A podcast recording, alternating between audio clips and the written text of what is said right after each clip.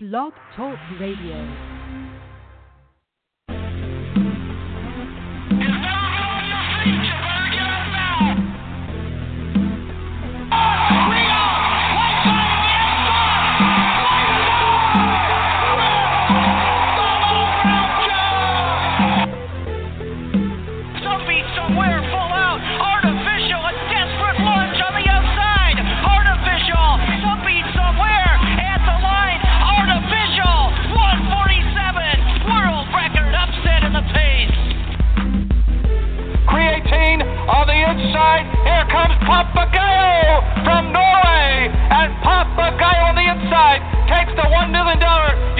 International front.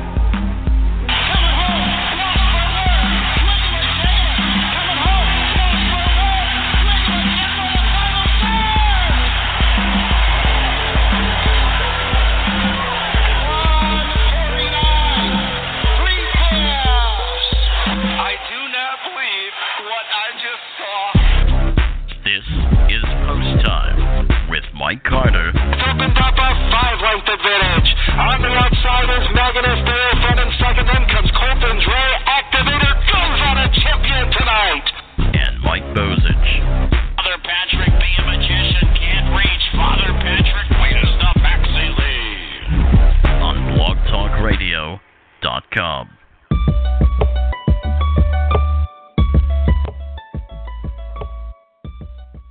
Good Thursday afternoon and welcome to Post Time with Mike and Mike. Mike Carter joined alongside of Mike Bowes, who is in sunny Ocean City, Maryland today. The action-packed show full of some of our favorite ladies. Mike, how we doing on the beach? Oh, not too bad. I'm sitting on the balcony looking at the water. If you hear some noise in the background, it's uh, probably the kids playing on the beach and the waves crashing as uh, we're on the banks of the Atlantic. Such a beautiful day. A bit chilly out here, though, so I might have to uh, go inside and put on an additional sweatshirt as the wind is uh, blowing. But I'll tell you what, Mike, we've got a great show on tap for you today. And uh, you can call it Ladies Night, Girl Power, Woman Power, whatever you want to call it. But we've got some fantastic females on this program here today. Uh, Heather Vitale, who just does so much for the sport of harness racing. I'm just going to call her one of the uh, finest sports ambassadors. She's going to be joining us on this program to kick things off here in a few minutes. Hoosier Park's Emily Gaskin. She's going to talk about a couple of the changes uh, that are taking place this year for the 2016 meet at Hoosier Park that's getting ready to kick on. Chantal Mitchell, of course, we had her on the uh, the uh, show a couple of months ago. One of the Canadian-based trainers uh, that lost horses in the Classy Lane barn fire. We'll get an update from her on what's going on with that situation. Hambletonian Society's very own Moira Fanning will talk to a little bit a little bit to us about what the Hambletonian Society does, as well as her background in the business a little bit. And another Canadian-based trainer perhaps one of the greatest trainers to ever train a harness horse, Casie Coleman. She'll be joining us as well. So we have got some girl power on this program today, Mike Carter.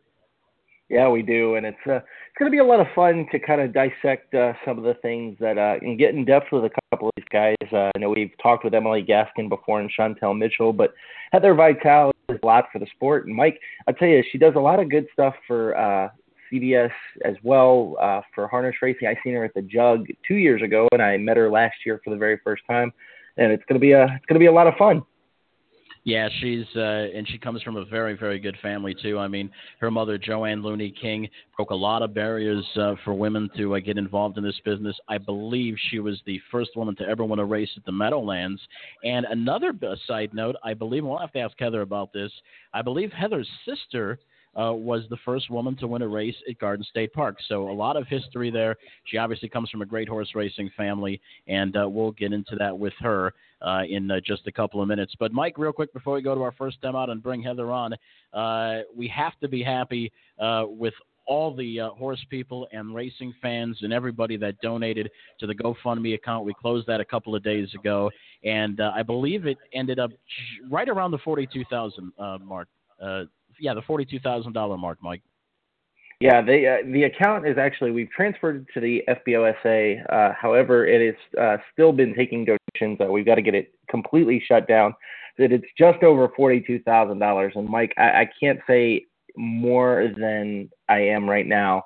How grateful I am that uh, everybody took the time to uh, donate the funds that they did, and you know we had some pretty uh, pretty big donations. Um, the big one that I am thinking of, we'd like to thank M&L of Delaware, uh, who took time to donate five thousand dollars. So without your help, uh, we couldn't help uh, other people. Yeah, certainly. And listen, no matter how much you donated, whether it was five thousand dollars, whether you took the time to donate two, five, ten dollars, it didn't matter. Everybody contributed. It was a fantastic, fantastic thing. And once again, Mike, and it's like we beat the dead horse, but you know, the harness horse people and horse racing in general when when tragedy abounds it seems like that harness the harness racing business sticks together and takes care of their own and that was certainly the case and uh, it's it's always good to see. I mean these things are never easy when you talk about barn fires and loss of horse lives and uh, things of that nature but it is good to see the harness racing industry stick together and come together in a time of need Definitely. Well, Mike, before we take our first time out and uh, get with Heather Vitale, who looks like she's waiting on deck, uh, we'd like to take time and congratulate our fellow announcer, uh, Michael Wrona, for securing the job at Santa Anita Racetrack. I know we're a harness racing show, but uh, in our hearts, Mike, we're also announcers, and uh, we, you know, we Michael Wrona, and he's done a fantastic job. So uh, we're very proud of him well deserved. Mike Wrona has been to a lot of different racetracks. If you ever get a chance to see a little bit of a biography on him, uh, and I believe there's even a documentary out there somewhere that, that somebody else did on Mike, but all the different racetracks that Mike's Mike's been to, Mike has certainly paid his dues. He's been around the block. He's just a fantastic announcer. He's one of those word uh, wordsmiths I like to call him. I mean, just a lot of uh, different ways to describe a horse race, and Mike's one of the, be- the most entertaining announcers out there, and he is certainly deserving of one of the biggest jobs out there, if you ask me. All right, Mike. Well, we're going to go to a quick commercial break. We're going to hear from Friends of Maryland Standardbreds, and on the backside of that commercial, we'll have Heather Vitale, the first of our ladies to join us here on the show today. We'll be right back. Put time with Mike and Mike. Friends of Maryland Standardbreds is an industry support group focused on promoting harness racing in Maryland. Friends of Maryland Standardbreds works hand in hand with charities involving children and horses, such as the Harness Horse Youth Foundation. Friends of Maryland Standardbreds is actively involved with organizations such as the Maryland Horse Council and the Maryland Horse Industry Board, working together to promote the horse industry in Maryland. Follow Friends of Maryland Standardbreds on Twitter and like them on Facebook. The New Vocations Racehorse Adoption Program places retired racehorses into approved monitored homes and transitions them into second careers. New Vocations has placed over 350 retired standardbreds the past three years. They are now accepting horses from all racetracks in the United States. New Vocations has facilities in Ohio, Kentucky, and Pennsylvania and is expanding to New York. To learn more, visit newvocations.org and on Facebook at New Vocations Racehorse Adoption Program.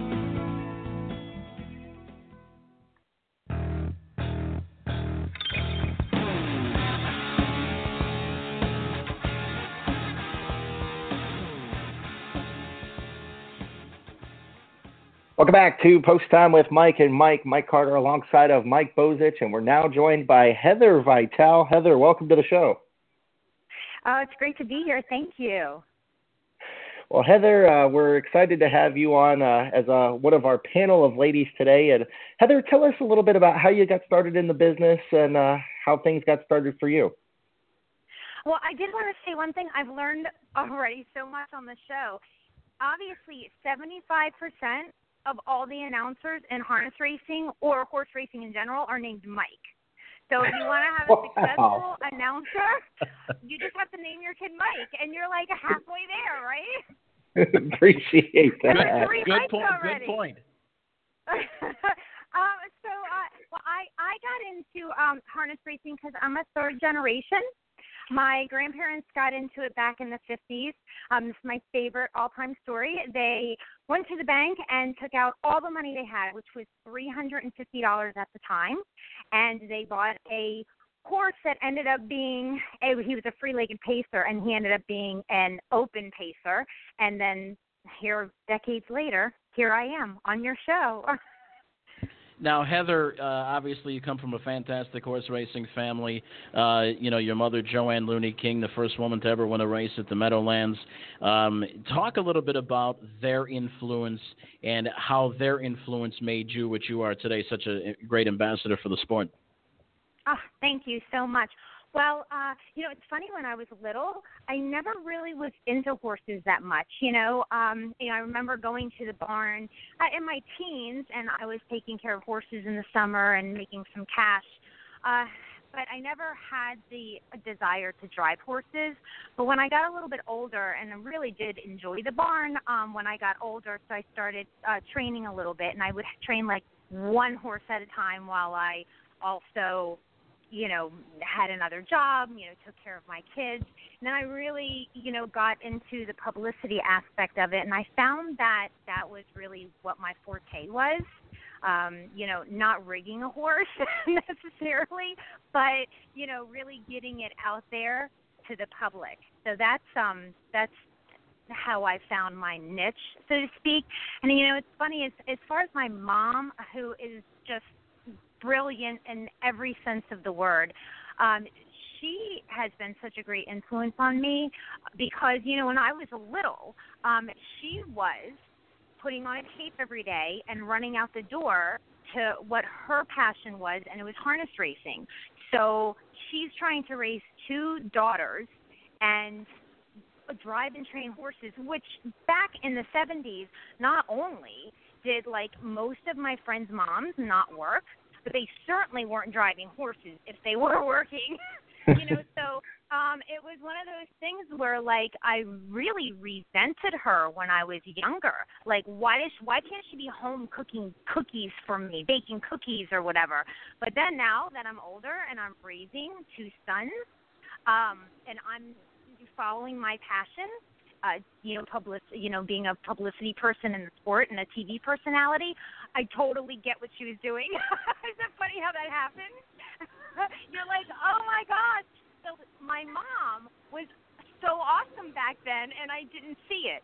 But luckily, I see it now, and she is, um, you know, she's amazing. She's an inspiration not only to me, uh, and to my sister, but I mean to so many people. And I see a lot of the women in the sport that are younger than her, and they don't even realize um, how much she was such a uh, trailblazer to them. Like she was the woman out there when I would go to the races and people would yell over the fence, "Go back to the kitchen," you know, like things like that. And now that doesn't happen you know, um, so much. There still is like a gender difference, you know, between the respect of male and female in the sport, but not like it was. And one of the people that changed that was my mom. Yeah, no question. She's broken uh, down a lot of barriers and uh, allowed a lot of women to come after and uh, be successful in this industry. Heather, talk about some of the racetracks you've worked at. I know you've worked at quite a few. um, I probably would be better saying ones I haven't worked at. um, that would take less time. No, um, let me see. I'll, I'll make it um, short. Oh, as soon as I got out of college, I interned at the Meadowlands. Did that first summer. As soon as I was done at the Meadowlands, I hopped on board uh, Garden State Park and I helped out there. And then I got hired by Steve Wolf at Freehold Raceway uh, so great. After Rose, uh, I'm sorry, after Freehold Raceway, I went to Rosecroft Raceway, and then after Rosecroft Raceway, I did um, uh, some TV on ESPN2 for the American Championship Harness Series. Then after that, I went out um, to Hollywood Park and I worked with uh, Thoroughbreds on um, Fox Sports West. And then um, uh, then I ended up here in Delaware. And then that's basically, you know, I've stayed here doing you know a lot of TV for Dover, Harrington, and Ocean Downs, and then of course, you know um, whoever else will take me. You know when I was doing PA Harness Week, and I covered Harrah's, Philly, and, and Pocono. Now, Heather, I got to ask you about your post time show. Now, I promise it was a total coincidence. but how did that how did that show come about? And uh, uh, tell us a little bit about it. Um, yeah, you know, That's funny. You should mention that. I know. I know. I'm like, oh, post time. Really, they had to use it post time. Couldn't they have used something else? But but honestly, it's all good. You know, let's spread the love. Post time. It's about horse racing. So um, I'm you know I'm cool with it. Um, so uh, my my show came about um because I had um after I left Hollywood Park. I came back to Delaware because I'm a Delaware native, and my mom was living here, and uh, my stepdad and um, my grandparents were living here, and this was my home. You know, we had traveled a lot in New Jersey and whatnot, but we were back in Delaware, and I was just kind of hanging out, honestly, for three months. I didn't know what I was going to do, and all of a sudden, at once, I had jobs come at me. They wanted me back at Hollywood Park they um, wanted me to do um, Colonial Downs. They asked me about Colonial Downs, and even the Meadows had asked me about moving out there. Um, but then, then there was a sports job, and it was working for the Delaware Standardbred Owners Association doing post time. And um, you know, I was just ready to stay home. You know, um, you know, I travel a lot, but I really am. I have the Dorothy mentality. Like there is no place like home. I like being near my mom, um, I and everything. And so anyway, uh, I took this job and I've been doing it post time since 1998. And it's a weekly half an hour show comes on Sunday mornings at 11:30, which is actually a great time because a lot of people, you know, are coming home from church then, they're eating their lunch, they're sitting down, they're watching post time. It comes on right before every uh, major sport whether it's football, bas- you know, basketball, whatever, golf, and it's on a CBS affiliated channel. Like it's on our local CBS affiliation, which is WBOC. So it is the number one channel watched around here, and at that time, um, like I'm the number one show, like at 11:30 on Sunday mornings in my area. Well, very nice. Now, Heather, I got to ask you about Colonial Downs because that's where I got my start. I uh, grew up in Virginia. What what turned you away from Colonial?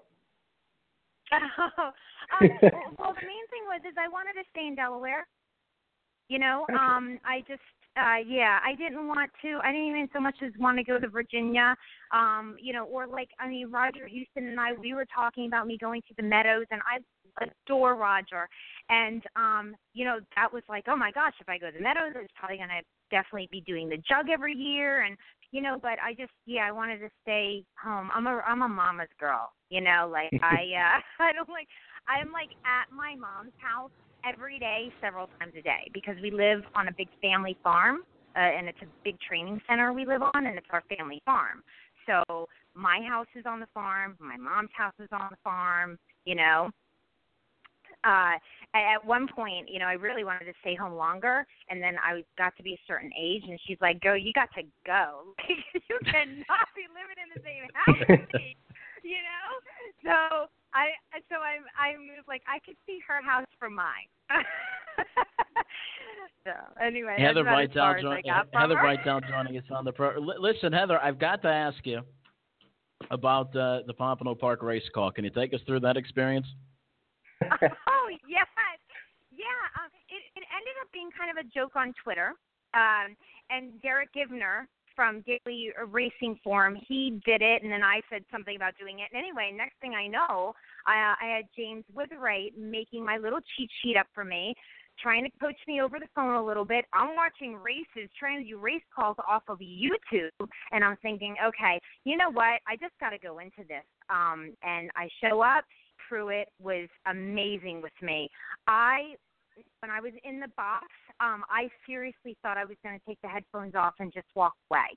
You know, because I was that nervous to the point where I was physically ill. You know what I mean? Like uh, my stomach hurt. And, the, and and I felt okay at one time, and then I hear Gabe yell to TV control, "Hey, Dan McKee wants to see Heather's race call um, but he's having trouble getting the signal. Can you fix that? And I thought, really? Oh my gosh, Sam McKee's to be watching. like, I was so nervous, and um, I, I, the one thing I didn't want to do was say a number. I told my mom, I'm like, I'm not saying any numbers. You know, uh, of the horses, definitely going to do the names. The first thing I did, it was like number five, blah blah blah. but once uh, oh, I did pretty well. I need a little bit of help from Gabe, um, but it's it's something. I'm so glad I did it. I mean, I'm really happy I had that fear and I conquered it. I don't know that I'm ever going to do it again. It was just kind of a thing to do. You know, it's like if I ever go skydiving, I don't know if I'm going to make that a habit, but you know, I conquered the fear. I did it, and I'm proud of myself. Heather, listen, we certainly appreciate you joining us on the program. What's ahead? What's ahead in uh, 2016 and beyond for one Heather Vitale? Uh, well, I'm getting a YouTube channel together, and uh, I only have a couple videos on it now, but I'm going to start really promoting it. But it's uh, youtube.com forward slash um, happily Heather After, and uh, I'm going to have. I like of, that uh, name. That's cool. Happily Heather After, thank you. Yes. And so uh, I'm going to be putting a lot of stuff about my traveling because I'm doing a lot of traveling. I'm going back to Ireland this year, and um, you know I'm hoping to go back to Australia somewhere. I'm not sure, maybe the other side. I don't know, but you know I'm manifesting a lot of trips. Uh, just to kind of spread the word, I've noticed that uh, uh, you know it this our horse and our sport is so wonderful and it brings together so many cultures and i think that's really been overlooked but um i'm so excited about the traveling part and i have all these tips and everything that i'll be putting that on the youtube channel All right. Well, keep us up to date on uh, the progress of that YouTube channel. Make sure you, you put it on social media so we could uh, certainly share it and talk about it on this program. Listen, we really appreciate what you do for the sport, and we appreciate you joining us here today. Thank you for having me this has been a blast um, i love talking people's ears off so i've had a wonderful time thanks All right. Thank, thanks, Heather. You take care. all right enjoy your day All right, that was Heather Vitale. Certainly an ambassador of the sport. She does so many different things on the broadcasting side, on the actual harness racing side. Just a lot of different things for the sport of harness racing. And uh, Mike, we certainly appreciate what she does. Yeah, definitely. Uh, and she's a lot of fun to talk to. That was uh, one of the more fun interviews that we've done. And, uh, you know, it, it's just the start of a great ladies' day that we have on Post Time with Mike and Mike. No question about it. When we come back, we'll hear from Hoosier Park's Emily Gaskin. Also, don't forget, we're uh, going to draw for round two, leg two of our Levy Challenge. You've got Post Time with Mike and Mike. We'll be back in just a moment.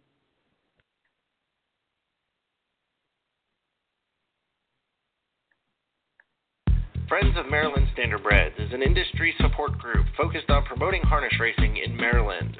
Friends of Maryland Standardbreds works hand in hand with charities involving children and horses, such as the Harness Horse Youth Foundation. Friends of Maryland Standardbreds is actively involved with organizations such as the Maryland Horse Council and the Maryland Horse Industry Board, working together to promote the horse industry in Maryland. Follow Friends of Maryland Standardbreds on Twitter and like them on Facebook.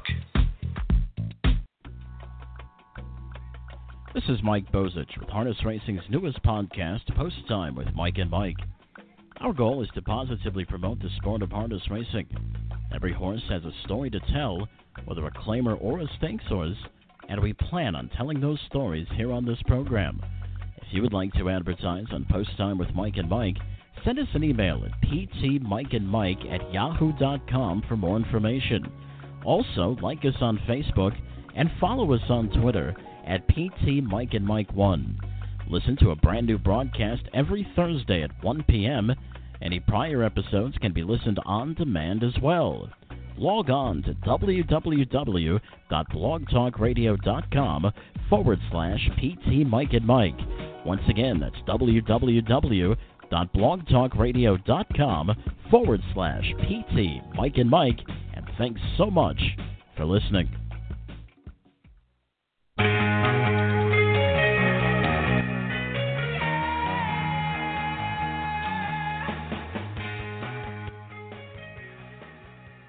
Welcome back to Post Time with Mike and Mike. Mike Carter alongside of Mike Bo- and We're in Hoosier Park Zone, Emily Gaskin. Emily, thanks for taking time out of your busy day and uh, busy schedule getting ready for the meet to join us.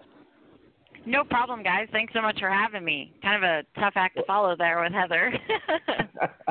Well, Emily, I got to ask. Uh, there's a lot of great and exciting things coming up at Hoosier Park. Uh, give us a little bit of insight of what's coming up this year. Yeah, you know, I can be more excited about this season. Uh, like you said, a lot of things coming up uh, for the 2016 season. We kick off on April 1st, so we'll have a 5:45 post time. We run all the way through November 12th. Uh, we do it a little differently at the beginning. We start a Friday Saturday schedule, come back Thursday, Friday, Saturday, and then run Tuesday through Saturday throughout the remainder of the season. But we're doing a 5:45 post time. A lot of upgrades going on at Hoosier Park for this season. Uh, we recently announced that we went in high definition, so Hoosier Park will be broadcast in high definition, which is something we're very, very excited about. Uh, it was quite a transition. We not only obviously had to update cameras, but we added outlets and the broadcast sets and studios and the control room. A lot went into that, and it was uh, quite an investment. So it was uh, pretty exciting, but it sounds like everything's going to be a go there for opening night, which we're very excited about. Um, we also debuted a passing lane on Hoosier Park's track surface, something we're also excited about to try out for the 2016 season. Uh, we recently hired trackman Gary Wolf. Uh, he was at the Meadowlands, and he's come to Hoosier Park for the 2016 season. So, you know, he uh, has obviously been around. He's a great, great, great guy. I don't know anybody that has anything bad to say about him, and he's done a lot for the Hoosier Park racing surface. Not only the uh, the passing lane, but he, you know, worked with Dan and Greg Coons and worked on the turns and the surface and everything. So, I'm really looking forward to it. Not only, you know, from a fan standpoint, there's a lot of new promotions that we're opening uh, that we're kicking off for this season, but from a horseman standpoint as well, I think the track's going to be better than ever, and uh, really looking forward to the racing product this year. Yeah, uh, Mike Bozich here. I've uh, certainly talked to a lot of people that are so excited for the uh, Hoosier Park uh, campaign coming up here in 2016. Tell us, Emily, what uh, went into the decision uh, a little bit about to put a, a passing lane in at Hoosier Park? Well, you know, it was it was uh, kind of a long decision. I'll say, you know, there, there a lot of thought went into it, and a lot of different people were questioned about it. Um, you know, it, it wasn't something that just happened overnight. Obviously, um, something they've been working on for for quite a while, and it was just one of those uh, decisions that we decided to try out. Uh, you know, I think a lot of people um, had some good things to say about a passing lane. Obviously, we have a very long stretch here at Hoosier Park, uh, as everyone knows, one of the longest in, in the country. Um, but it was just one of those things they decided to try out. Uh, they met with the, the Horsemen's Associations and a number of different people, and um, one of those things they decided that uh, they'd like to see how it, uh, you know, adds some excitement to the racing. Obviously, with that long stretch, um, you know, it really gives drivers another option, and uh, so this year they decided that uh, we would give it a try, see how how we like it, how it goes, and uh, kind of go from there. But um, you know, it was just one of those things that uh, they're always constantly looking to improve the racing product, and this is one of those things they just decided to try out for the 2016 season. Emily, uh, coming up in 2016, I know I'm excited because I'm going to get to see Freaky Feet Pete being at Northfield Park. I know you're just as excited to see him come back. How's uh, Freaky Feet Pete doing? I know you just did an article about him, and uh, how's he coming along?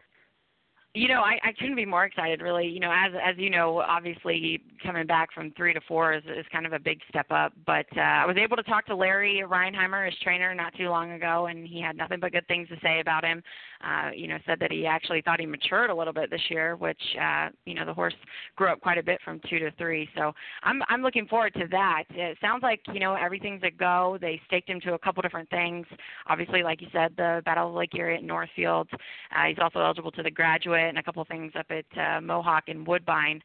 Uh, staked him to everything local as well. Um, I know there's some uh, older pacing races in uh, Ohio, and then obviously the Dan Patch and a couple of those older races here as well. But just one of those horses that I'm I'm anxiously anticipating. Obviously, you know, with Wiggle It Jiggle It coming back, and and now Freaky Feet Pete, uh, I'm just I'm just so so excited to watch this horse. It's been a long time since I've I've seen a horse uh, with the amount of ability that he has. So I'm anxiously, anxiously awaiting his four-year-old campaign.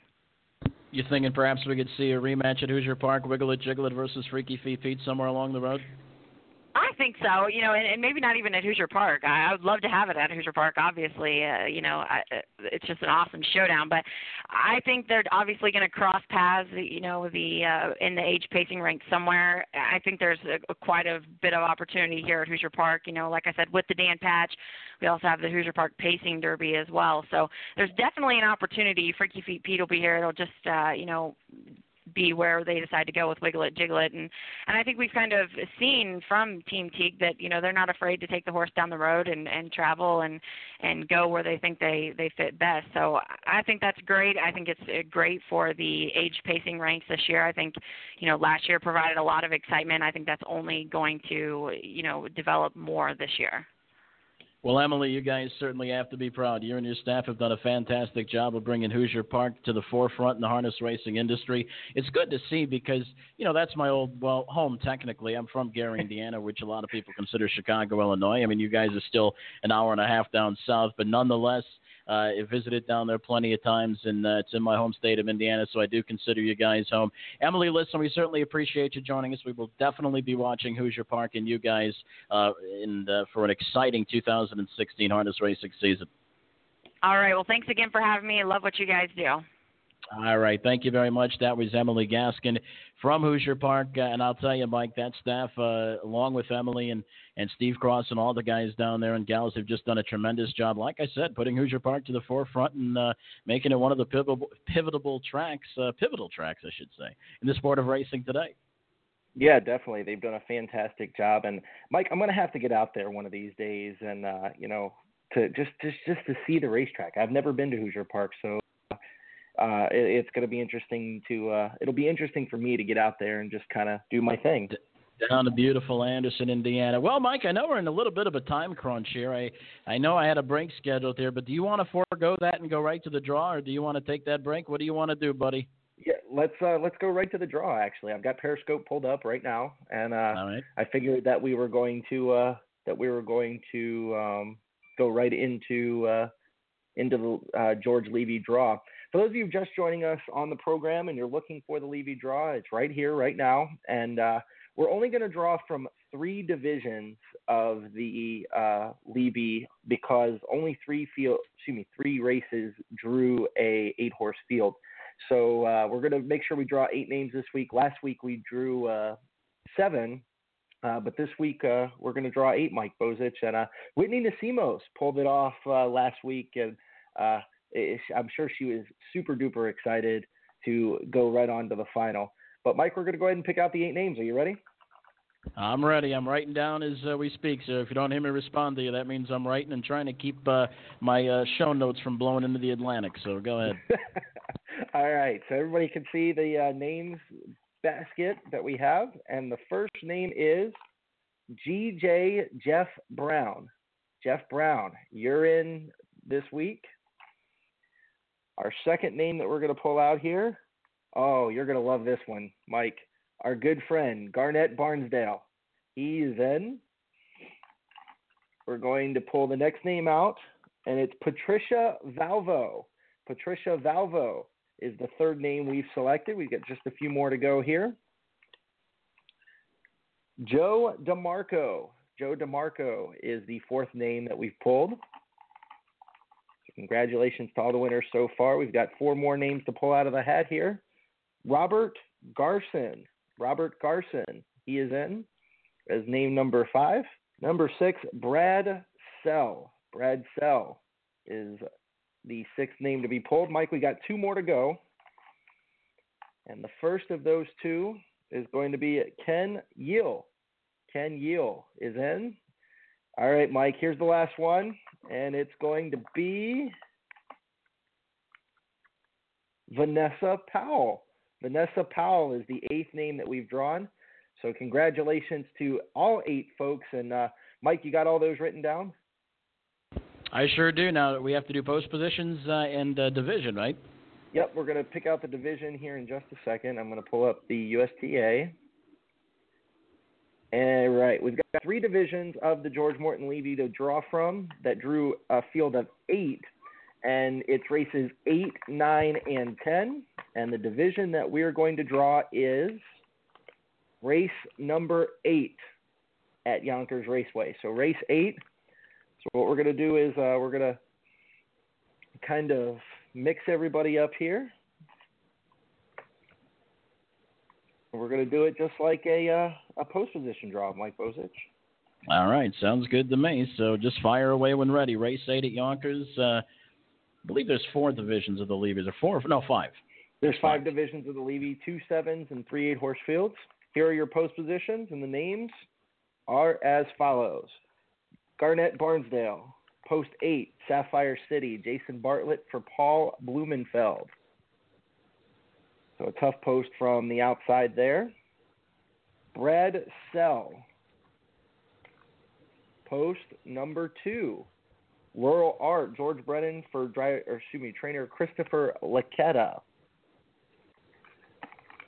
The next post position is post number six, and it goes to Vanessa Powell, Makitso, trainer, excuse me, driver Tim Tetrick, Jeffrey Bamond Jr.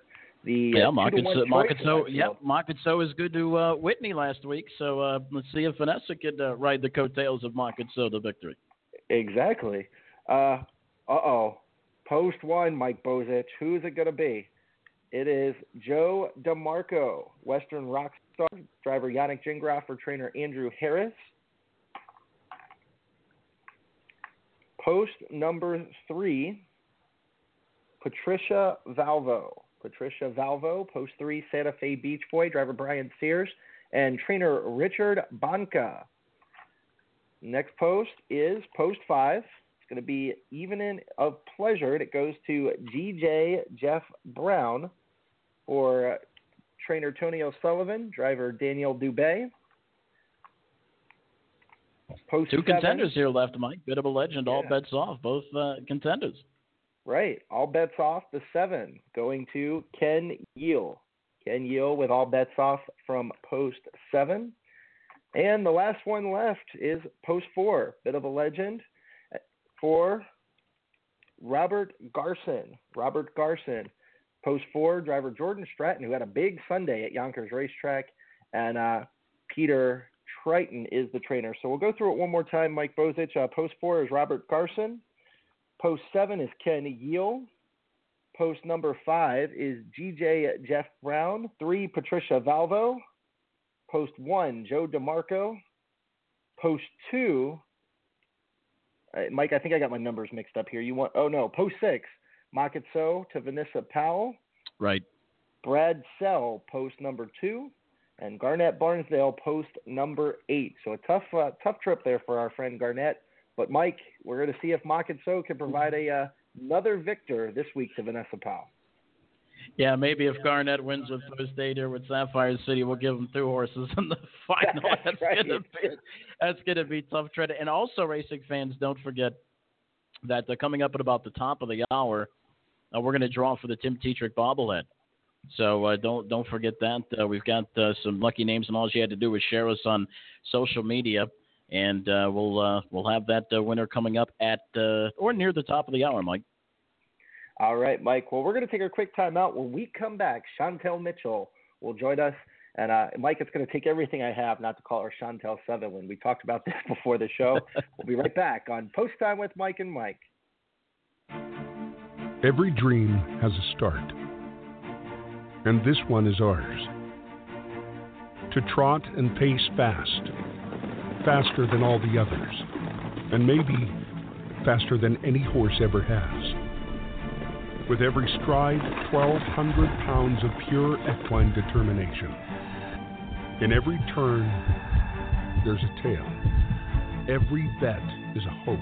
No five year returns, no annuities, 401ks. Return on investment comes in seconds. Maybe they say that the odds are against you. But you know nothing great comes easy. Winners don't second guess. They sprint through openings and dig in deeper when the going's tough. No horse ever rides alone. The owners, the driver, the groom, and you. There are no sidelines here. The world is often full of many compromises, but not here. Not on this day. Not in this race. Not with this horse. not in this sport. Once you feel it, it becomes you. Once you become it, your dream becomes ours. This is Harness Racing. We welcome you to the Harness Racing Fan Zone. See it all for yourself. Feel it in all the passion. Share that experience with others. And be a part of it all. The Harness Racing Fan Zone puts you in the driver's seat.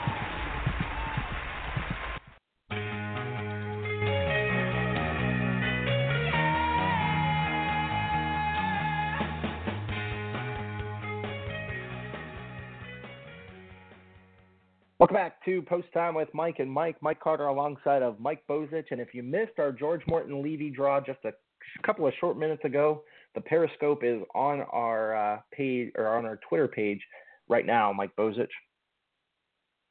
That certainly is, and uh, we certainly appreciate everybody taking time to enter. And don't forget, now you've got a whole week to enter. All you have to do is uh, all you have to do is uh, just send us an email. Go to our website, our brand new website, by the way, post time with and and uh, just uh, go to the contest information page. There's a, a, contact information right there. All you have to do is send us your name and email, and uh, boom, you're right in. So uh, there's still a couple of chances to win and go on to the finals, and we'll see what happens this week with the George Morton Levy. But uh, we'll talk more about that in a moment. We'll preview those races uh, here in just a couple of minutes. But right now, we're joined by Chantal Mitchell. Chantal, we certainly appreciate you joining us on this program. We talked to you a couple of months ago. How are things going? Uh, since the uh, tragic uh, barn fire up there at Classy Lane? I would say, considering you know the circumstances, everything is going as good as it could be. Everybody is really pulled together, and the barn is up. Like the structure is up now. They're putting the siding on the outside, and they're working on getting the the, found, the stalls in and everything. So promising. It's a good thing to see. It's it's positive and it's it's nice. Every day we jog right past the barn, and you can always see the progress that they're making. It's great. Now, Chantal, obviously we had the uh, tragic fire at the South Florida Training Center, and before I go any further, I want to thank everybody from the CSOA and uh, you guys and uh, anybody from Classy Lane who took time to donate. We really appreciate uh, you guys giving back to those folks. Uh, with, with, that being said, um, how how are the how are you I'm trying to even think of my question here. um, you know, what what can we do, I guess, to try to make things a little bit, uh, you know, safer in the, you know, in these barns? I know some people have talked about sprinkler systems, but you know, what can we do to make, uh, you know, to maybe prevent these things? Um, you know, I, I really couldn't say if there was anything in particular that you could do to prevent it. Uh, by the sounds of it, what happened in South Florida. It was a uh, a breaker that blew of some sort. I mean, this is obviously a complete accident. It, it just happened, right. and it happened so fast. And in our case, we still don't know what the cause was of it.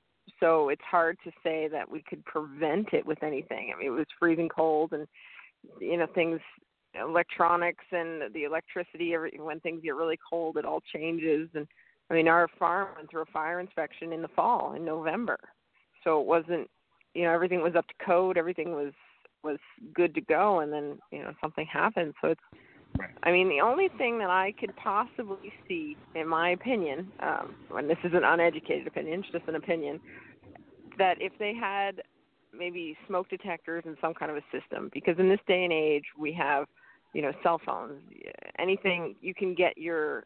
I'm sure there's a system out there where it would notify you on your phone. And if you're not on the property, you can send someone that is to go check it out if there was any kind of heat or smoke that was going on. But you know, even thinking just like the from what I read, what happened in South Florida, it sounds like there was somebody there almost instantly when that happened, and yet it still went up. So it's just a, an indication of how quickly things can happen, regardless of sprinklers or uh, alarms or whatever. But that would be the only thing, in, in my opinion, that I, that would maybe help would be some kind of an alarm that was that could go to your phone or, or something of that sort. visiting with Chantal Mitchell, Canadian-based trainer. Of course, uh, she lost horses a couple of months ago in the Classy Lane barn fire.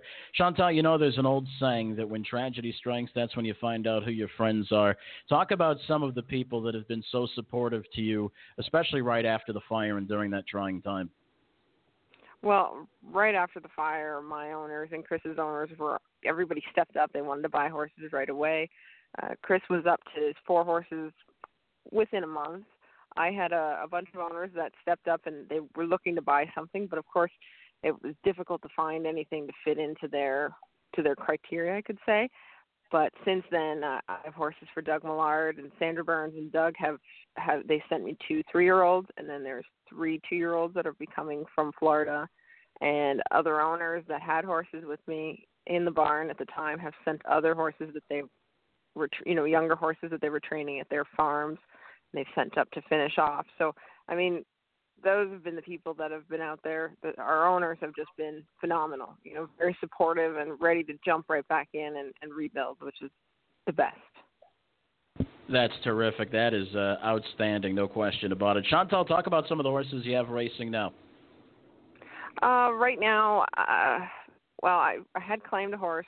Um, his name was Sovereign Wealth. I raced him a few times. He got claimed, but uh, I did get Simon Allard, who was uh, he's a great guy. He felt obviously terribly about everything, and he was out in Hawthorne at the time, and he found a horse out there racing in a five claimer, and he said, "This is a horse that that I think you should have." And so he claimed him. His name is Love Dancing with You, and he uh, he sent him out to me, and he says, "You race this horse, and when he makes you money, you pay me back."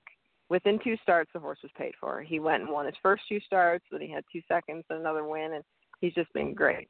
So I mean, he's not a he's just a cheaper horse, but it's still a great feeling to have someone want to help you out and and to have success afterwards with a horse like that. Certainly, Chantal Mitchell, we certainly appreciate you joining us. Listen, uh, for somebody like you who's been through the tragedy of a barn fire um, do you have any words, or is there anything that you could say, maybe some words of support for uh, the horsemen and horsewomen that uh, the horsewomen that may have lost uh, something in the Florida barn fire? Really, just be positive. Uh, you know, listening to any negative comments out there will do you no good. Just be positive. Keep doing everything you've always done, and keep working, and it'll come full circle. It always comes back around. Chantal, we really appreciate you joining us on the program. No problem. It's my pleasure.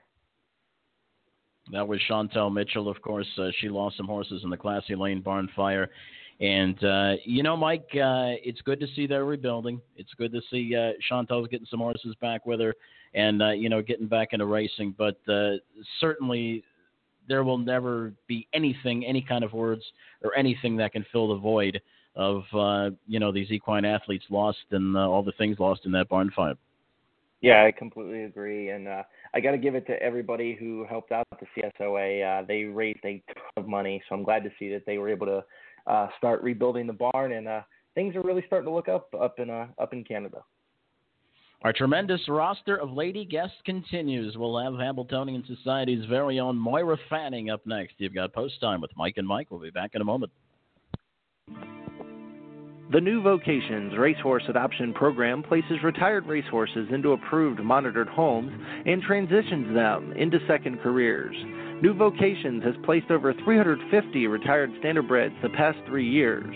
They are now accepting horses from all racetracks in the United States. New Vocations has facilities in Ohio, Kentucky, and Pennsylvania and is expanding to New York. To learn more, visit newvocations.org and on Facebook at New Vocations Racehorse Adoption Program.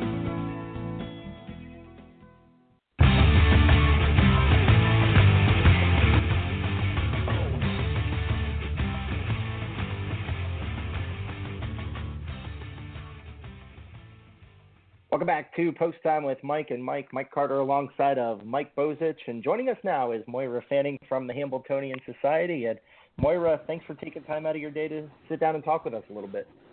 Hey, thanks for having me.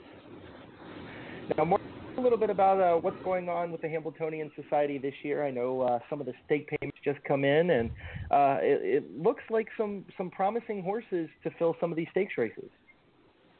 Well, staking is what the primary business of the society is.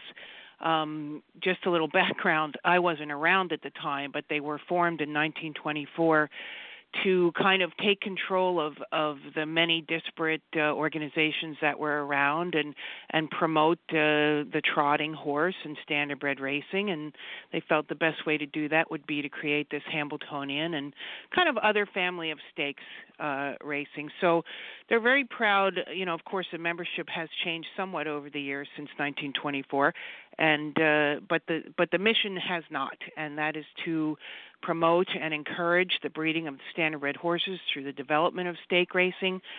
Stake racing, of course, being one of the best uh, returns on investment for owners that exists in harness racing.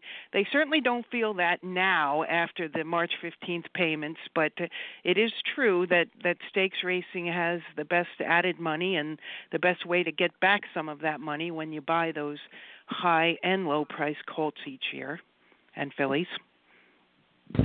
Certainly, the well, the stakes payments hurt a little bit, they sting. But I think when you get into the stakes season, I think uh, those emotions uh, may die down a little bit. Hopefully on your end. Listen, we've got 84 eligibles for the hambletonian in 2016, including a fantastic two-year-old by the name of Southwind Frank, who had 11 of 12 wins and made three quarters of a million as a two-year-old. Looks like uh, by looking at that roster of horses, Jimmy Takter, of course, has got 10. It looks like by looking at that roster of horses, we're in for another fun season. Oh, absolutely. And it's always great to have a standout two year old trotter because then you're anxious to see him come back. But you know that in barns all around North America, there are the sleepers. And there's the horses that are going to come out of the woodwork to, uh, like a Pinkman, to upset the, you know, to take the uh, mantle away from the the winter book favorite or whatever. But um, there's some little. Uh, Burke, I think, is very excited about how Southwind Frank has come back also make or miss. I think he has four total eligible.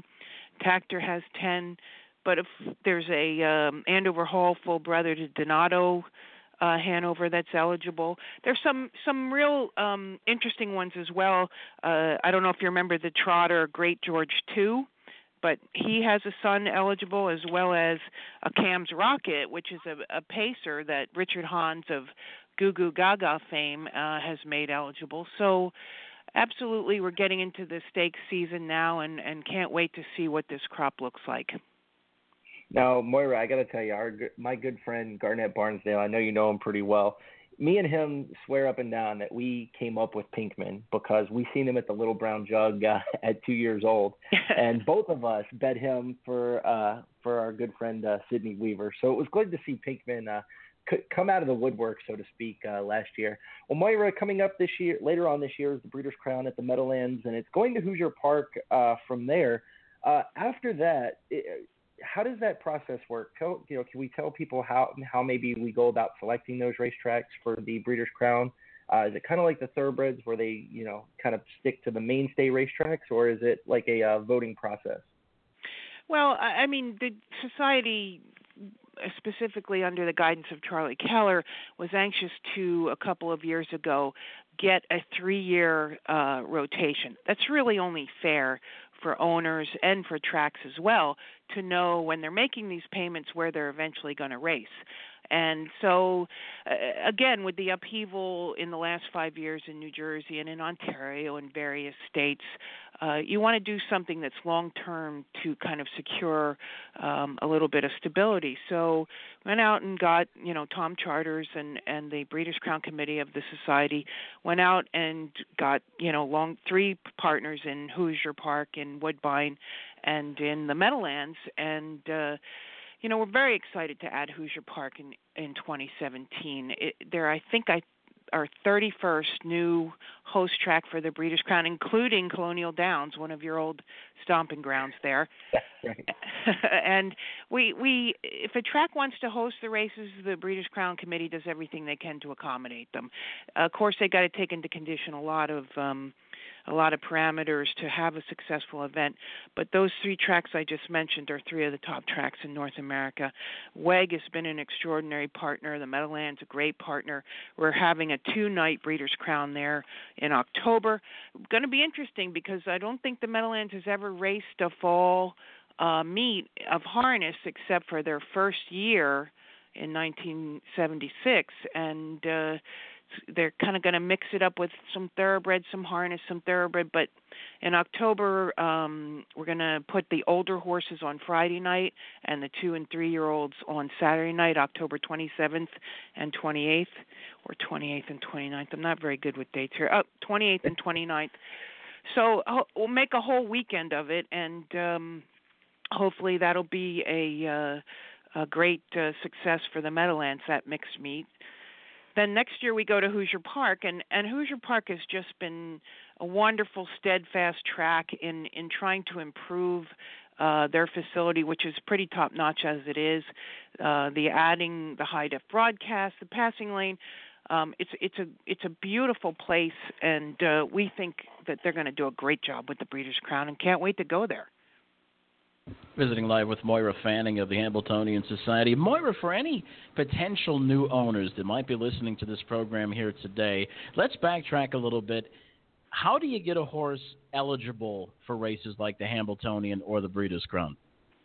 Well, a lot of those um, stake races depend on yearling eligibility, which the breeder pays primarily, and there's very few breeders that don't make their horses eligible to a, a wide array of stakes. That helps with their saleability. Then there's continuing payments at two and three. The Breeders' Crown has stallion eligibility as as a component to it the Hambletonian is, one of the unique races in that there's no supplemental process. So if you miss that yearling payment or miss the two-year-old payment, you're not, or miss a three-year-old payment, you're not getting in the race. And there's mixed, you know, feelings about that. I think it's the right thing to do. It's the one payment you don't want to pass over. And as I said, it's probably the best uh, return on investment you can get. It has the most added money of any stake. Oh, it's a million dollar purse guaranteed. Every starter gets money. Plus, you get to go to the Meadowlands on Hambletonian Day and participate in everything that's there. And it seems steep at the time to make a, a payment, but if you have a trotter that can trot at all, you, you, to be Hambletonian eligible is is really um, you know where you want to be with that horse. And you can talk about Pinkman and every other Hambletonian winner, where that race has will always be the race that's associated with their name. Doesn't matter how much money they won or what they won or if they're a gelding or a stallion, it'll always say Pinkman Hambletonian winner. And and that's just something that really doesn't have a price tag. You, you got to go with that. Moira, there's horse racing overseas that it didn't take uh, too long for you to get an invitation together to bring, try, try to bring him over here, and that's a horse by the name of Bold Eagle. I think after the Prix d'Amérique uh, is when uh, you sent the invitation out to Bold Eagle. Think we've got any chance of uh, getting him over here? Well, I'm not sure we'll see him this year. Uh, I hope we see him next year. Um, the society again instituted this policy of trying to attract the foreign horses and and the Meadowlands has has um, got on board. Yonkers has got on board with with expanding this foreign market, which is really the only growth area in harness racing is um, outside the borders of your own state and country. You got to work on that. And we've had horses like Varennes, Cocktail Jet. Um, to get Bold Eagle here, we have Commander Crowe win a Breeders' Crown. I mean, it would be absolutely fantastic to get him here because of their schedule the French um, calendar of races is very lucrative for horses his age, and they want to keep him home and breed him. He's been syndicated and re-syndicated, and you know shares in him are go for just an astronomical price. So I think they're going to concentrate on that this year. But they said, yeah, you know, we'd like to come maybe next year. So believe me, we're we're going to be there for them uh, whenever they want to come. Now, Moira, real All quick, right. uh, it's funny. It's uh, Mike, I had one more comment. I'm sorry. I didn't mean to cut you off. Fire away, Uh, Michael. Uh, Moira, I wanted to tell you, it's funny you mentioned the international uh, flavor because we've really tried to bring in some international stuff here. At a, it, it looks like, uh, and I, I haven't talked to Mike Bozich about this yet. He doesn't know he's calling the Elitlopp coming up in a in a couple weeks. Oh, good. So That's we- great. so- hey, you guys so have done a great have that job with that.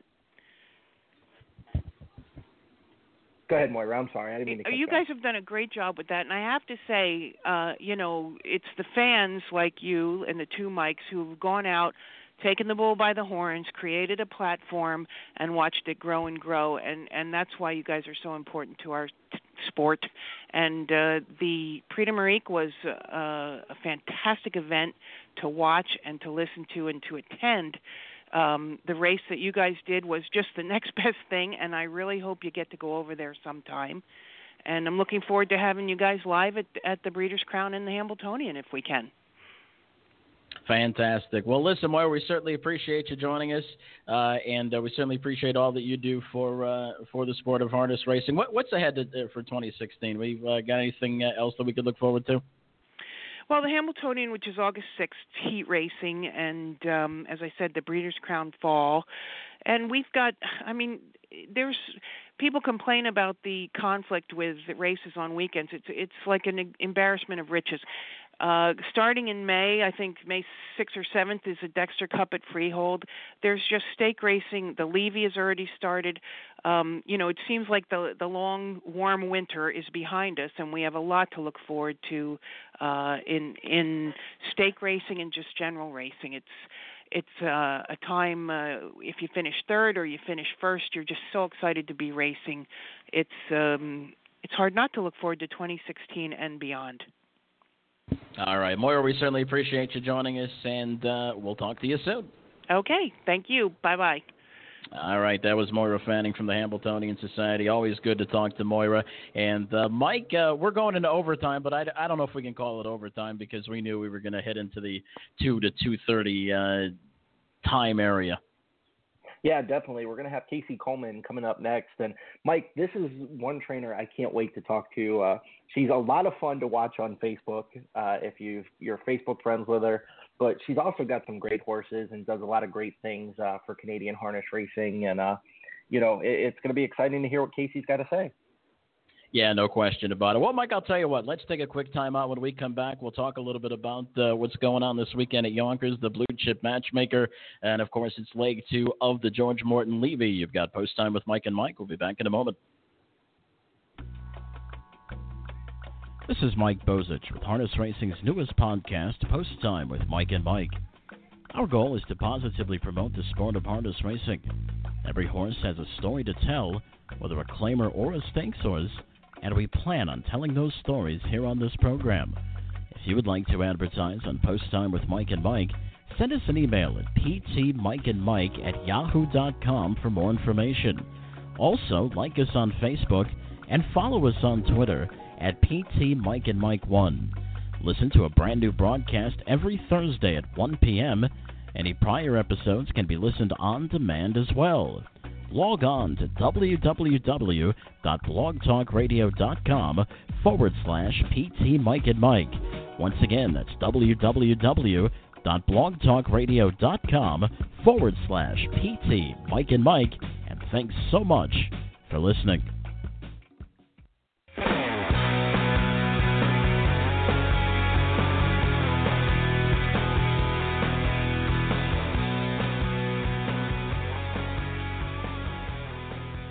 Welcome back to Post Time with Mike and Mike. Mike Carter alongside of Mike Bozich. And uh, Mike, I wanted to tell you real quick, we, we're allowed to have a little bit of fun on this show. You don't yeah, know I know exactly what you're going to say. There's this uh, there's this picture floating around the internet, isn't there? There is, and you can thank your wife for posting it because I seen it on Facebook, and I said, you know what, we got to put it on Twitter so people can see, you know, us weathering the conditions a little bit. Well, there goes that nice dinner I was going to think of too. That, that, that's right. Well, Mike, we got a bobblehead to give away. It's a Tim Tetrick bobblehead, and uh, we're gonna we used random.org to uh, pick out a winner here. What we did was uh, we had 15 names. We told it to pick a number one through 15, and uh, Mike, you want to give us the results? Yeah, we first of all we certainly appreciate everybody sharing us, uh, and uh, you know we've got this new website going, and make sure you check that out. PostTimeWithMikeAndMike.com. It'll have all the contest information, all the show news. It has all our archives on there. You can listen to the show right there live uh, through the Blog Talk Radio app. So make sure you check it out. It's PostTimeWithMikeAndMike.com, and we'll be adding new stuff all the time. I know we're going to add a uh, we're going to add a wall of fame for all of our award winners. That'll be coming up in the next couple of weeks or so. Uh, perhaps we'll be doing some blogs. We'll be sharing our thoughts thoughts, uh, maybe sharing some picks, whatever. The sky is the limit, so make sure you check on Post Time with Mike and Mike. Dot com, our brand new website. Okay, we've got the winner of the uh, Tim Tetrick bobblehead, and the winner is Oh, we don't have the drum roll uh, thing in the studio anymore, do we? There we go. Close enough. Right? All right. The wi- the winner is Denise Pachuki Bermudez. I hope I'm pronouncing that middle name correct. Denise Pachuki Bermudez, the winner of the Tim Tetrick bobblehead. So uh, what you're going to have to do is uh, email us, and we've got a brand new email address, uh, Mike. It's m- very easy to remember. It's Mike at posttimewithmikeandmike.com. So all you have to do email us at mike at posttimewithmikeandmike.com, or you can send a message to us on Facebook or Twitter uh, with your address, and we'll make sure we get that uh, Tim Tetrick bobblehead to you. But uh, certainly be aware and check our website, posttimewithmikeandmike.com, because, uh, and I'm not going to say anything, Mike. We're going to talk a little bit about this next week perhaps, but we're going to have a lot more giveaways in the near future. But the only way to uh, find out about them and get in it is you're going to have to check our website, Mike, posttimewithmikeandmike.com. Definitely, we're uh, we're we're really excited about some of the partnerships coming up. But uh, Mike, something else we're really excited about is the Blue Chip Matchmaker and the uh, races coming up at Yonkers this weekend. Yeah, certainly. The Blue Chip Matchmaker is coming up on Friday. Of course, the uh, George Morton Levy is coming up on Saturday. Uh, leg twos of uh, both action and some terrific, terrific racing action last week, and a leg two of both of them here. There's uh, three divisions in leg three action of the Blue Chip Matchmaker. We've got a horse uh, that uh, people might have heard of. Uh, making uh, her return, and that's the uh, $3.5 million earner Anndrovette. She's making her 2016 debut. That's actually in the second division. We'll start in the first division, Mike, where last year's winner, Venus Delight, was making her uh, 2016 debut last start, finishing second.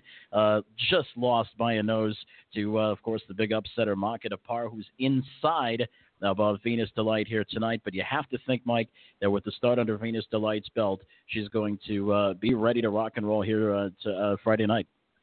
Yeah, I got to think uh, Venus Delight's going to have a better race. Um, she only missed by a nose, uh, coming home in 28 seconds off a 153 and two mile, and really raced well for driver Jason Bartlett, who ha- has just been on fire as of late at Yonkers Raceway. Of course, Market Par draws towards the inside, and Mike, I got you know, I got to wonder if maybe Market Par is going to uh, provide a little bit more value this week. I wonder if nine fifty to one or not. Well, Mike, you see a lot of these horses, and as a matter of fact, that was one of the wagering angles, and that was a good uh, thread started by our good friend Russ Adam on Facebook uh, yesterday about the or the day before, I believe, about good wagering angles. Pretty good thread. You might want to check it out uh, if you follow uh, Russ and uh, his page on Facebook. But um, one of the angles that you know you see a lot of is you see a double digit horse win and a lot of people even in its next start or in some cases even two or three starts down the road just think that that was a fluke and don't pay any attention to it and next week what happens the very same thing maybe not quite as good odds like you're certainly not going to get 36 to 1 on uh, you know the horse uh, market apart here but uh, you know 5 6 7 to 1 is certainly a possibility and this horse could very well repeat. A lot of times people don't give respect to horses. So if you're a value player, that's an angle you want to pay, uh, certainly uh, pay attention to. Yeah, definitely. One horse I was kind of surprised by last week, Mike, was You Gotta Kiss Me or Not, who didn't really race all that well from the inside. Uh, sat a pocket trip and tried to close home late and just really didn't get going uh, for driver Daniel Dubé. Draws post two again this week. I got to wonder if uh, You Gotta Kiss Me or Not is going to be worth it at 4 to 1. Yeah, I mean, we're talking second division now. Once again, she draws the inside, but you know, once again, you have a lot of these horses that are just getting back into the swing of things here in 2016, and there are some horses that can fire uh, right away, and there's some horses that need two, three, four, five starts. Once again, she draws inside. You have to think that with the class of uh, "You're Gonna Kiss Me" or not, that she's going to continue to improve. Uh, you know, skipping by uh, the one horse that, like you said, is getting a major, major post improvement from the inside. But of course, I think the storyline of the race is Anndrovette making her 2016 debut. She made $360,000 last year. She continues along. She's nine years old. Uh, she's coming off a double qualifier at the Meadowlands, 52 and three with a 28 come home in that qualifier last time. So it'll be interesting to see uh, if uh, what kind of game Anndrovette brings in her first start of 2016. Mike. Yeah, after being scratched out of the Breeders' Crown, which I know her connections had to be really upset about um, at Woodbine, uh, her last race was back on October 9th, so it'll be interesting to see. Uh, it'll be interesting to see what happens. The third division of the Blue Chip Matchmaker is one that I consider a little bit tougher. Mike, it features Crispy Apple, um, and but if you're looking for names that you might recognize, you're not really going to see them in this race. Crispy Apples made uh, over 1.5 million dollars, and as Frank Drucker described her last week, she's just one of those hard trying horses. She's always a, a big time presence in this particular series, uh, and she raced very very well last time. She lost as the favorite to uh, Al Raza, who's uh, in post four here. So once again, that duo is going to meet up. Lady Shadow uh, won uh, her first her first division of the blue chip last uh, week in 53 and four, uh, winning by two and a quarter from post seven. She doesn't get much post relief off that particular race. This is kind of wide open. I mean, uh, you know, you've got some horses in sight. is getting a, a big time post relief there for the Berg Shingra connection, and uh, even Delightful Dragons not too bad in this spot. Tried to come outside last time, and this horse is coming off a win two starts back in a good 53 and two. So a lot of possibilities in here, Mike. Yeah, definitely. And uh, Mike, we're going to go with a quick little hunch play uh, before Casie Coleman. How about that? If you if you're one of the ladies who was on the show today, you got to pick late or got at least put a couple bucks to a uh, couple bucks to show on Lady Shadow. Absolutely. Well, and and for the ladies, how about number seven, twenty to one? Uh, she raced at Harrah's Philadelphia uh, over the uh, the summertime last year, and uh, she had a couple of nice wins. So do not forget about her. Mike, we're going to take one more real quick timeout. When we come back, we're going to bring Casie Coleman on. Uh, you've got post time with Mike and Mike. We'll be back in just a moment. Friends of Maryland Standardbreds is an industry support group focused on promoting harness racing in Maryland. Friends of Maryland Standardbreds works hand in hand with charities involving children and horses, such as the Harness Horse Youth Foundation. Friends of Maryland Standardbreds is actively involved with organizations such as the Maryland Horse Council and the Maryland Horse Industry Board, working together to promote the horse industry in Maryland. Follow Friends of Maryland Standardbreds on Twitter and like them on Facebook.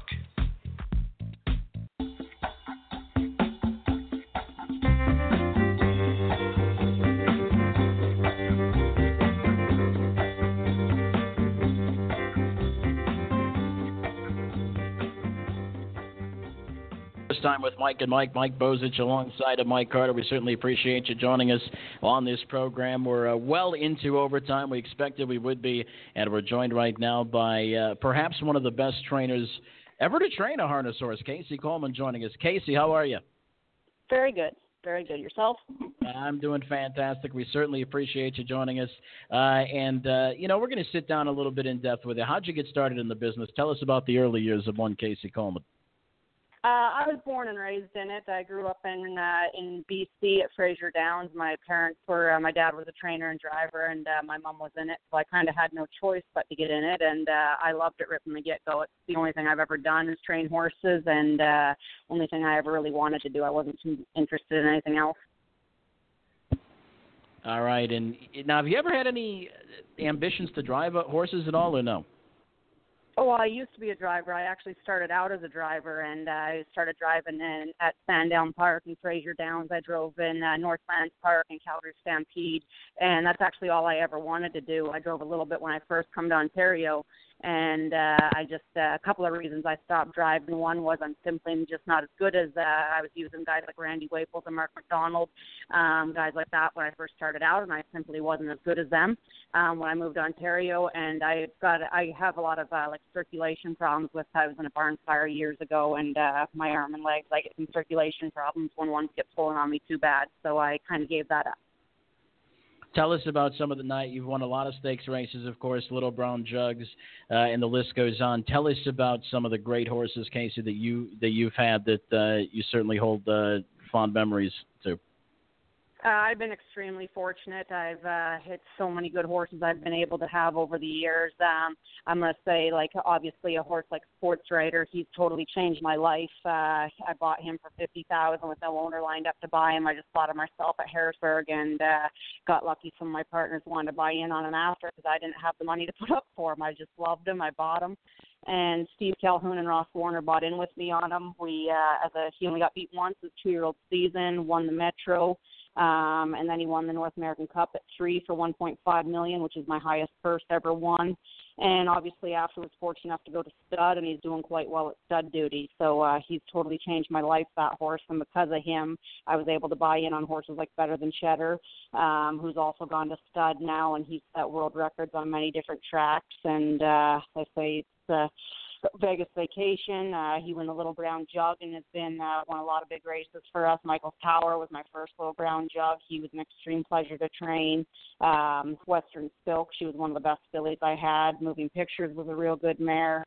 Um, Idyllic, uh, list just goes on. There's so I'd probably like forgetting a whole bunch of them too. But uh, I'd say Sportswriter's got to obviously be the one that if I was to pick one, I'm going to say Sportswriter. But saying that, when I think of my biggest race I ever won, I'm going to say Michael Power, my first little brown jug, because that uh, there was nothing quite like that. And my first stakes horse, actually American Ideal, um, the day he set the world record at Lexington Red Mile, that was uh, that was pretty outstanding too. He was uh, he's quite a horse, and he's proven himself as a stallion right now too very well. Now, Casie, t- talk to us a little bit about Sportswriter. Sports Writer has done some fantastic things in the breeding shed. Uh, what do you attribute to that? He's just he was just a perfect horse. Uh, I've seen him in Harrisburg and uh there's nothing flaw on him. Like he he's i loved Arts Places and he was bred very well. I love the way that he crossed in his breeding. When you look at him there's nothing you could change on his conformation. Like he's just a gorgeous absolute dream horse. There's nothing like he's just perfect conformation. Um i couldn't discredit the horse at all. I try myself my best to pick the horses apart and make my list small when i'm at the yearling sales and i couldn't pick him apart no matter what i tried. And i honestly thought he'd sell i was thinking a hundred a quarter to 150 is what I honestly thought it would take to be able to buy him and uh, for whatever reason he went through the ring for 50. I believe it's back when the sale was still uh, it was still a three day sale at Harrisburg, and he didn't sell till very late uh, late on the first night. It was probably had to be almost nine nine thirty, I'll say, by the time he had dinner reservations and whatnot, and had left already. Me included, uh, Dan Fisher with Trot Magazine was taking me out for dinner also, and I held everybody up while I waited to see him go through the ring, and I'm very glad that I did. But uh, and he just on the track too, his manners. He he had great manners. You could fire him out of the gate. You could take a hold of him with two fingers, come off the pace, come first over, like anything you wanted to do with him. Mark MacDonald did most of the driving on him. He did a phenomenal job driving him his whole season. And Sportswriter was very good to him also. He could let him do whatever he wanted, and uh, Sportswriter always responded. Talking to Casie Coleman. Casie, we certainly appreciate you joining us. Listen, uh, before we get in, we'll talk – a little bit about uh, some of the horses you've got in 2016, but I wanted to bring this up because you've been an inspiration to a lot of people, including myself, not only as far as training horses are concerned, but about uh, the challenge to get healthy and the challenge to, you know, uh, lose weight. And obviously, by reading your Facebook and everything, you feel so much better. It's almost like you're a di- you're a different person. What went into that decision, and when did you decide? You know what? Listen, I'm going to go to the gym and I'm going to start working out and I'm going to start eating healthy. Uh, it was back about three years ago, I guess, the winter I was in Florida. I just had a lot of things change in my life, and uh, uh, once I had them things change, I just kind of took a look at myself and trying to. I I don't know what it was, but as I did, I was always smaller growing up, and I don't even know how I gained so much weight so quickly. And I honestly didn't even realize it till I finally just stood back and looked, and I was like, man, I uh, I got a situation going on here, and I never even owned a scale before, so I went and got on a scale and seen what it was, and it wasn't pretty. Um, so I, I hired a trainer, uh, Robert Husko, and uh, I've been training with him. I actually just right now I just came in the door at enough time to. uh I'm still sweating from the gym right now. I still work out with them five days a week for an hour, and when I go home, I work out with Tanya Morrell um, out of Cambridge, Ontario. And I tried to do it on my own, but I just I don't know what it is. I I, I need to have the trainer to do it because I know I I know what to do now when I'm in the gym, but I just uh, I can't get myself focused to know I have to be there when I need somebody uh, training me. So I've I've kept trainers for three years now and uh I just like I said I needed to get healthy. I dropped 80 pounds um and I've been able to hold that off. I did I held I gained probably about 15 pounds back when I went on a 6 week vacation here this winter. Um but I'm getting that back off now and uh I'm back to I don't have to diet as strict as I did to get it off. I can now have fun. I can go out and eat and drink and how I just got to make sure I'm at the gym and work it back off. I don't have to be it was pretty hard the first uh the first 6 to 8 months getting it off, but I was was on a thousand calorie a day diet, strict workout plans. I was going three to four hours a day working out, and uh, I just got it done and got the weight off, and I feel a ton better now. Well, that is terrific, and uh, obviously it gives you a lot more energy. Uh, and you know, and being a trainer, I mean, face it, it's a high energy sport. I mean, you have to be there for your owners, and especially with the amount of horses that you've had. How many horses do you have right now? Right now I'm down at my lowest numbers ever. Well, besides when I first started, and that's on purpose. I kind of wanted it that way. But right now I have 22 here with me in Ontario, and I've got uh, there's two that Andrew Harris is training for me this winter that are in New Jersey, and uh, then I've got Vegas Vacation. I still have, and he's still turned out in Lexington. We'll be picking him up in a couple weeks and taking him with us to try one more kick at the can to see if he makes it back again. Now we asked Jimmy Takter when he was on the show about the decision to uh, cut back. You know, he he has a lot of horses, and now he's cutting back a little bit, or so he says. Um, what was what went into the decision for you for you to cut back? Because uh, at one time it seemed like you had over 100 horses. Yeah, there's a number of reasons. At my highest, I believe I was around 120 to 130 range at my highest. I don't even really know for sure, but it was definitely well over 100 and uh, spread out between the New Jersey barn and the Canada barn. And uh, a number of reasons. One of the ones was when I started coming to Florida, I decided I'm going to go to Florida for the winter and uh, start slowing my racing down a little bit. And we had the misfortune that we did get in trouble, and I did get a positive test on antihistamines. And when that happened, I sell a lot of horses and get rid of a lot of horses, and uh, I just made the barn smaller. And when it was time, when I was off my suspension and done training in uh, the colts, the two and three year olds in Florida, I kind of liked it, and I was looking at uh, like I like being more hands on and being able to pay attention to more like just better horses and got rid of some of the cheaper and overnight ones. And I just uh, now I just keep two and three year olds and a few if they're good enough to be open horses, and I keep them. But I don't have any claimers. Um, I don't do any overnight horses anymore, and uh, I really like it. I own pr- pretty much about 50% of all my horses. I own myself, and uh, I just I really like it. It's much less numbers, but a lot more quality and less uh, less quantity, and I uh, I'm really happy the way it's going now. Now, Casie, uh, let's talk Lucan Hanover just a second. Uh, you brought Lucan Hanover to the Gold Cup and Saucer at Charlottetown and was uh, finished third, but he's coming off of an impressive victory in the George Morton Levy. Uh, what was it like to uh, work with Lucan Hanover some, and uh, tell us a little bit about what it was like to go up to the Gold Cup and Saucer. I know that's a uh, that's a uh, dream trip for me, anyway. Yeah, well, Lucan, uh, I bought him as a baby, and he's been a real good horse to us. As a two-year-old, I thought he was going to be a top, top horse, and it just didn't pan out. He was too immature, and I uh, need to be gelded. So we did that. He come back quite good as a three-year-old, and uh, when we decided to uh, go to the Gold Cup and Saucer, it was kind of a a bad decision, but good decision. I'll say I've always wanted to go to the Gold Cup and Saucer. People always told me how much fun it is, and I uh, it's always during our big stakes and at Woodbine. We always have a whole bunch of big stakes going on at Mohawk. Sorry, that and uh, I had a bad season this year. I wasn't happy at all with my season, and I didn't have a whole lot of stakes horses that I needed to prep really for those stakes. And I said, you know what? Been a bad season. I've always wanted to go to the Gold Cup. I own Lucan. I didn't have uh, me and Ross Warner, who is West Wind Stables, own Lucan. Ross is awesome. Anything I want to do, he lets me do. And I knew I didn't have to do too much convincing to say let's take Lucan to the Gold Cup. And so we finally went, and I had a great time. Like I, they treated me like gold there. I definitely want to go back one year. Um, couldn't have had a better time. I was there for ten days, got a cottage on the water, and the only thing that sucks is yes, it's hard to make money there. Like the final was uh, sixty thousand, what the final was, and by the time, even if we won the race, by the time we added up everything we did while we were there and shipping and all that, you're probably not making a whole lot of money. But uh, I definitely do recommend going there, though. Like whether you take a horse or not to anybody, I uh, I had more fun at the Gold Cup and Saucer than the Little Brown Jug, and I love the Little Brown Jug. It's just uh, it's a great great place to go. And uh, Lucan's update now, uh, actually Andrew Harris, he's been doing the training on him for me this winter, and I let Andrew uh, do everything that he wants, any way he wants, and train him back. He knows Lucan well. He's worked with him uh, the whole time uh, over the years. He's worked with him a lot, and he's done a phenomenal job. He's three for three now. Won his first two starts at Dover Downs, and uh, won his first leg of the Levy, and he's back in on Saturday in the Levy, and he he's come back great so far. So I uh, I'm really excited about him this season, and we'll see what he can do. But uh, uh, let's say so far I'm just an owner on Lucan Hanover, and Andrew Harris has done all the training on him for me, and I'm I'm not complaining. I'm sitting back and enjoying the money he's making me. Well, Casie, listen, we certainly appreciate you joining us. We know you just uh, got off of a tough workout and uh, you want to go clean up. We'll let you go do that. We really appreciate you joining us, and uh, we're looking forward to big things in 2016 and beyond. Thank you. All right, that was Casie Coleman. Uh, in my opinion, Mike, uh, one of the uh, one of the best trainers in harness racing that uh, has ever trained a harness horse. She's had some great horses on throughout the years, and uh, she continues to have just a great stable. She's uh, cut down a little bit. She's enjoying life, and you know what, Mike? When it gets all down to it, that's that's what it's all about. You have to enjoy life.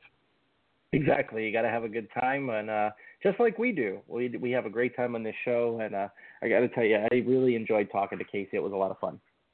Yeah, no question about it. Well, Mike, I'll tell you what, we're going to wrap this thing up in a few minutes, but uh, we do want to uh, take a real quick look at uh, the Levy. I know we took a look at the matchmaker. There's five divisions of the George Morton Levy uh, coming up on uh, Saturday at Yonkers, and it is uh, leg two, and there's some fantastic horses, and it starts in the fifth race at Yonkers Raceway. And uh, this is a little bit, uh, you know, you've got Lucan Hanover. We just talked about Lucan Hanover with uh, Casie from the outside off that great victory.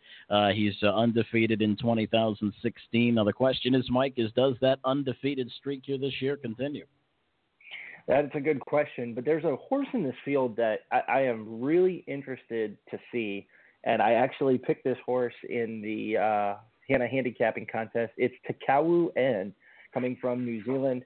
Uh, hasn't been the most consistent horse uh, overseas, but qualified at Freehold Raceway in 155 and 4 for trainer Robert Bresnahan and tr- uh, driver Daniel Dubé. And, you know, came home in 27 and 2. I, I got to think that Takau's got a shot, at least from the rail. Yeah, Bob Bresnahan's horse is uh, always uh, in with a chance, and this horse draws the inside. That was a, you know, a 27 and two quarter, a 55 qualifier at Freehold is certainly nothing to sneeze at against another nice horse. Better be stepping. So this horse draws the rail, certainly has a big shot, no question about it. The next uh, division of the Levy occurs in race seven. Of course, that's headlined by Foiled again, who uh, paced an even fourth last time. Not uh, too bad of an effort in his 20, 2016 uh, debut. Does he come forward here, Mike? Yeah, you know, I got I got to think he's got a shot. You know, he's facing Texas Terror, who won at 50 to one last week. Um, Mel Mary Beach drew towards the inside, and so too did Michael's Power. But Foiled again looks like one of the better horses here. Uh, one of the really good race, and I'm kind of surprised by his performance. Is Fill Your Boots, and Fill Your Boots uh, was a Buffalo horse. He was racing eight thousand dollar claimers, and now he's beating open horses at Yonkers. It's unbelievable. But Fill Your Boots gets a little bit of a better draw from post six.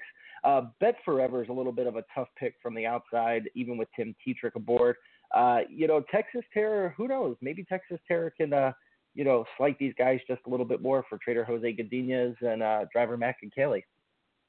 Our post time with Mike and Mike uh, contest divisions coming up in race number eight. Uh, field of eight will do battle So, who it for uh, uh, Whitney Nasimos last time and uh, has uh, Vanessa Powell, I believe, uh, riding Makitso's coattails here, looking for the repeat victory. Three length win, that was from the rail. This time it's from the outside, though. Uh, so obviously it's going to be a little bit tougher for Makitso, but he's got a lot of back class. He's uh, won over a million dollars, and uh, you have to think that he could move forward too off his uh, 2016 debut. Yeah, you got to think that uh, you know some of these horses, like you said, are just coming back off of you know off of big time layoffs. So you know to see Makitso come back and race the race that he did uh, in 151 and three for driver Tim Tetrick, trainer Jeffrey Bamond Jr. He just really looked impressive. All bets off has really been working well this year, even from the outside. All bets off has not had any luck post position wise. And Mike, I got to think if you can get six to one you know, this is going to be a good, uh, good trifecta or exacta price. Certainly. Race nine is uh, Division four of five in the George Morton Levy Leg 2 PH Supercam. Uh, he's got to overcome post 8, overcame post 7 last time in his second race in 2016 to win in 53 and 1. But uh, winning from an outside post at Yonkers is tough to do. Winning from an outside post twice in a row at Yonkers is very tough to do, especially when you've got a lot of talented horse flesh inside. Yeah, definitely. You've got Do Me That Again in this field who, you know, Post Seven last week, and two weeks ago at Pompano Park, raced in the Open Three and was a winner in 150 and four for driver Simon Allard. This time, Daniel Dubé picks up the lines. But the other horse you got to watch here is Scott Rocks, and Scott Rocks didn't get the best trip from Post Four uh, last time out, but went in 151 and three. And looking at all the horses in this field, other than Sunfire Blue Chip, Mike, that is one of the fastest uh, fastest final times uh, for any of these horses. Is uh, Scott Rocks. Well, and we were talking about angles on that thread. Mike, I don't know if you had a chance to check that out. It's a real good thread with some good handicapping insight uh, as far as uh, the angles are concerned, started by our good friend Russ Adams, who that's his second shout out on the show today, by the way. But anyway, uh, Scott Rocks uh, is getting second time Brian Sears uh, and uh, was driven a little conservatively last time, could be firing out to the front this time. Race 10, fifth and final division. You've got Take It Back Terry. looked very good in victory, draws the inside, and certainly a heavy favorite there. Yeah, completely. I think Take It Back Terry is going to have another uh, another big effort this week, and uh, it's going to be interesting to see what happens in the Levy. Well, Mike, we're down to our final minute and 15 seconds. I'm getting screamed at. I don't know if you can hear our uh, our friend or not, but uh, telling us now that we've got 60 seconds left. It's been a lot of fun uh, with all the ladies on the show, and uh, we want to thank everybody for taking time out of their day to join us. And we'll see you back next Thursday here on Post Time with Mike and Mike. First post, one o'clock. Have a good one.